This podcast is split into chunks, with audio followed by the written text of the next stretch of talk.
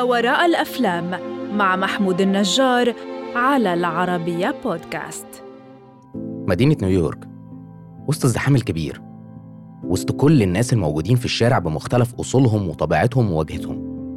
في وظيفة شايفة كل ده عن قرب هي وظيفة سائق التاكسي تاكسي درايفر. فيلمنا النهاردة في ما وراء الأفلام.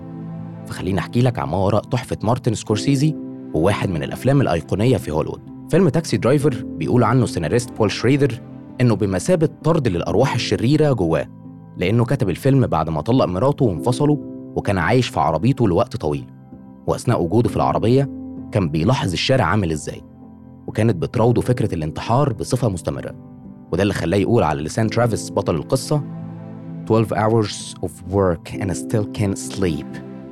Days go on and on and they do not end.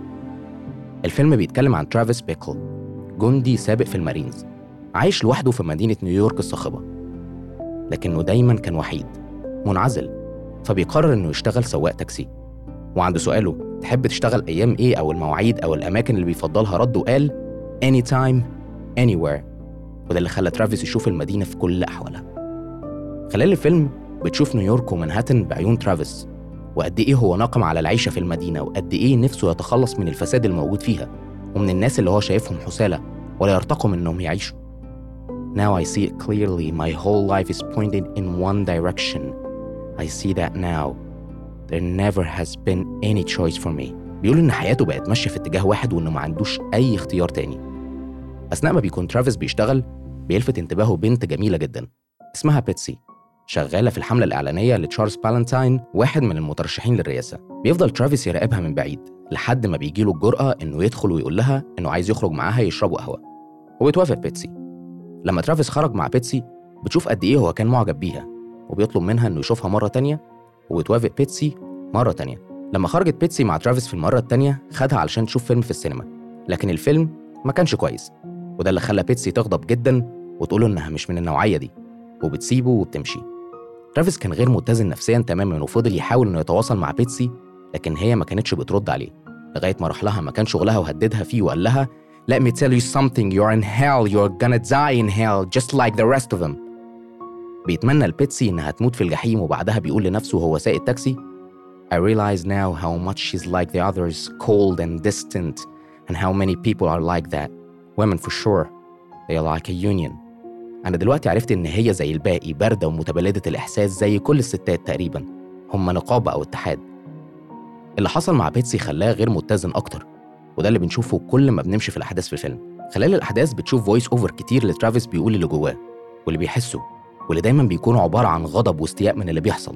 لأنه بيركب معاه يوميا وبيشوف في الشارع كل المظاهر اللي بتدل على الفساد وانعدام القيم. سواقين التاكسي زملاء ترافيس بيكونوا قاعدين يحكوا عن اللي بيشوفوه في يومهم. والمواقف الغريبة اللي بتحصل لهم لكن ترافيس مش بيشاركهم الحديث بالرغم من إنه كان بيركب معاه أشخاص غريب الأطوار. آخرهم كان واحد خلاه يوصله تحت بيت مراته وبيقول إنها بتخونه وإنه هيقتلها بمسدس ماجنوم ترافيس بيقول لواحد من زمايله إنه تعبان نفسيا وإن في أفكار كتير سيئة بتدور في دماغه. لكن زميله بيقول له إن ده عادي وإن شوية والأفكار دي هتروح لكن الموضوع ده ما حصلش. ترافيس بيقرر إنه لازم يهتم بجسمه وبيتمرن في البيت تمرينات قوية جدا. وبنلاحظ إن شكله اتغير وبنيان جسمه اتغير وبيكلم واحد تاجر أسلحة علشان يجيب من عنده أسلحة لأنه قرر إنه هيغير العالم بنفسه بيفضل ترافيس في البيت يتمرن ويتدرب على الأسلحة إزاي يخفيها وإزاي يخرجها بسرعة وبيقول ساعتها الجملة المشهورة جدا وهو بيكلم نفسه في المراية واللي بتدل على عدم سلامة قواه العقلية You talking to me? You talking to me? Well, I'm the only one here. Who the hell you think you're talking to? ترافيس بيضطر لاستخدام السلاح لأول مرة وهو في محل البقالة لما لقى واحد من المجرمين بيحاول يسرق الفلوس من صاحب المحل تحت تهديد السلاح لكن ترافيس بيتدخل وبيضرب الشاب بالرصاص وبيقتله ووقتها صاحب البقالة بيقول له يهرب بسرعة لأن السلاح اللي استخدمه كان غير مرخص.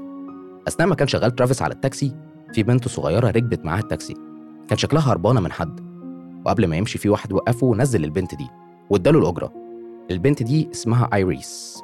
كانت بنت صغيرة وشغالة غصب عنها في أحد البيوت المشبوهة بيتابعها ترافيس وبيروح البيت ده وبيحاول يقنعها إنها تهرب من المكان ده الأمور احتدمت وترافيس خلاص ما بقاش قادر يستحمل أكتر من كده وعدم اتزانه النفسي خلاه يحس إنه لازم ياخد فعل ولازم يتصرف ضد الفساد فبيكتب رسالة بيقول فيها Listen, you screwhead, here's a man who would not take it anymore. A man who stood up against the scum, the dogs, the filth, the shit. Here's a man who stood up. اسمعوا أيها الملاعين أنا راجل ما بقاش قادر يستحمل راجل واقف ضد القذارة والكلاب والهراء. راجل صاحب مبدأ.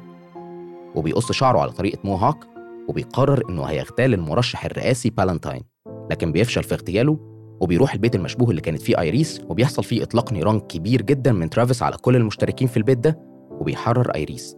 لكن بعد ما بيتضرب بالنار وبيتصاب إصابات خطيرة وبيتحول في لحظة لبطل. فيلم تاكسي درايفر من الأفلام الأيقونية في السينما من إبداع المخرج مارتن سكورسيزي وبطولة روبرت دينيرو. وخليني أقول لك شوية حقائق عن الفيلم. الفيلم ما خدش ولا جايزة أوسكار رغم إنه ترشح لأربع جوائز لكن فاز بال Palme d'Or أو السعفة الذهبية في مهرجان كان. الفيلم أول ما نزل النقاد هاجموه بسبب مشاهد الدم الكتيرة. فاضطر مارتن سكورسيزي إنه يعيد تلوين مشاهد الدم واللي ظاهره بشكل باهت في الفيلم. ومع الوقت المشاهد الأصلية اللي بلون الدم الحقيقي راحت وما بقاش غير النسخة اللي فيها الدم المزيف. جودي فوستر اللي قدمت دور أيريس كان عمرها 12 سنة بس في الفيلم وتم عرضها على طبيب نفسي بعد الفيلم علشان يتأكدوا إن المشاهد العنيفة ما أثرتش عليها. روبرت دينيرو اترشح للدور بعد ما حصل على الأوسكار في The Godfather 2 وكان بيشتغل سواق تاكسي في نهاية الأسبوع علشان يتقن الدور. وواحد من الناس اتعرف عليه وقال له إنه زعلان جدا إن ممثل حصل على الأوسكار بيشتغل سواق تاكسي علشان يحسن دخله. المخرج مارتن سكورسيزي اضطر إنه يمثل في الفيلم وقام بدور الراكب اللي عايز يقتل مراته لأن الممثل المفروض يكون موجود اعتذر. تسريحة ال mohawk اللي قصها ترافيس في آخر الفيلم مستوحاة من الجنود الأمريكان في فيتنام اللي كانوا بيعملوها لما بيكونوا مكلفين بمهمة صعبة. الفيلم اتعرض مؤخرا بالنسخة المنقحة في مصر وأنحاء العالم ولاقى جماهيرية كبيرة جدا وقت عرضه لأن هو بكل تأكيد فيلم مميز. لو لسه ما شفتش الفيلم شوفه ولو شفته شاركني شفته بأنهي منظور. واستناني الحلقة اللي جاية. أنا محمود النجار علشان نشوف فيلم جديد بمنظور مختلف. منظور ما وراء الأفلام المقدم من العربيه بودكاست.